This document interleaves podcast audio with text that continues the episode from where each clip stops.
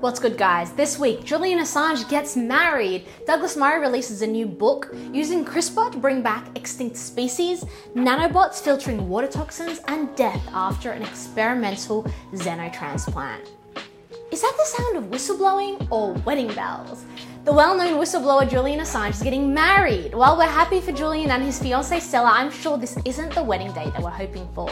Just a few days ago, Julian's appeal against his extradition to the US was denied by the Supreme Court in London. As a result, the couple and parents of two young boys will be getting married in Belmarsh Maximum Security Prison, where Julian has been trapped for three years. The wedding is planned for the 23rd of March, and a quarter of the wedding party will be prison guards. Before saying I do, Stella will be searched multiple times and will have to pass through security scanners and possibly sniffer dogs. But the bright side is that all this will be done wearing a beautiful wedding dress and an unmistakable corset designed by the longtime supporter of Assange, Vivienne Westwood, who has also designed a tartan kilt for Julian in honour of his Scottish roots. Julian is a friend of thinking, and we wish him and Stella a very happy marriage despite these terrible circumstances.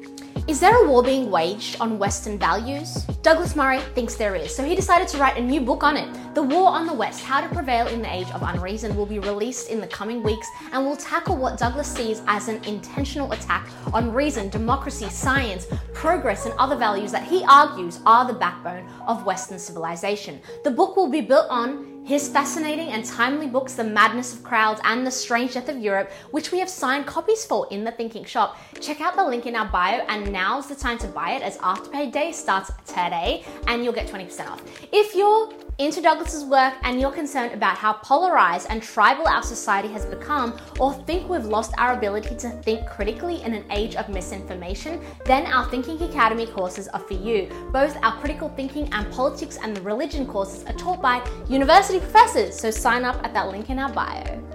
Two words Christmas Island. What's the first thing that comes to mind? For Australians, it's probably this human rights abuses. For other people, maybe you think of this. Long before detention centres and old men in red suits, there was the Christmas Island rat, also known as Maclear's rat or Rattus nativitatis. It was one of the two native rats on Christmas Island. It was last spotted in 1903 and evolutionary biologists have tried to bring it back from extinction using CRISPR technology.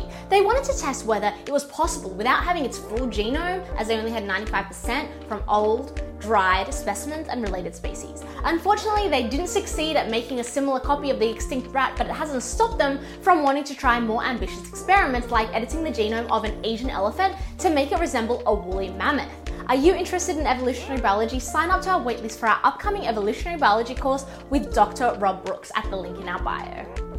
What's in your water?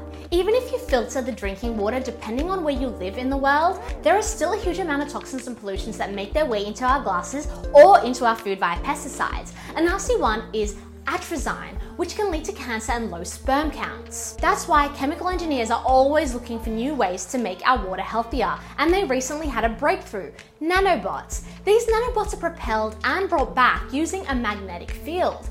They are also thermoresponsive, which makes the pickup and release of pollutants easily controlled by the temperature of the bot's environment. In a recent paper, scientists reported that the nanobots were able to collect over 70% of the water pollutants in a matter of hours.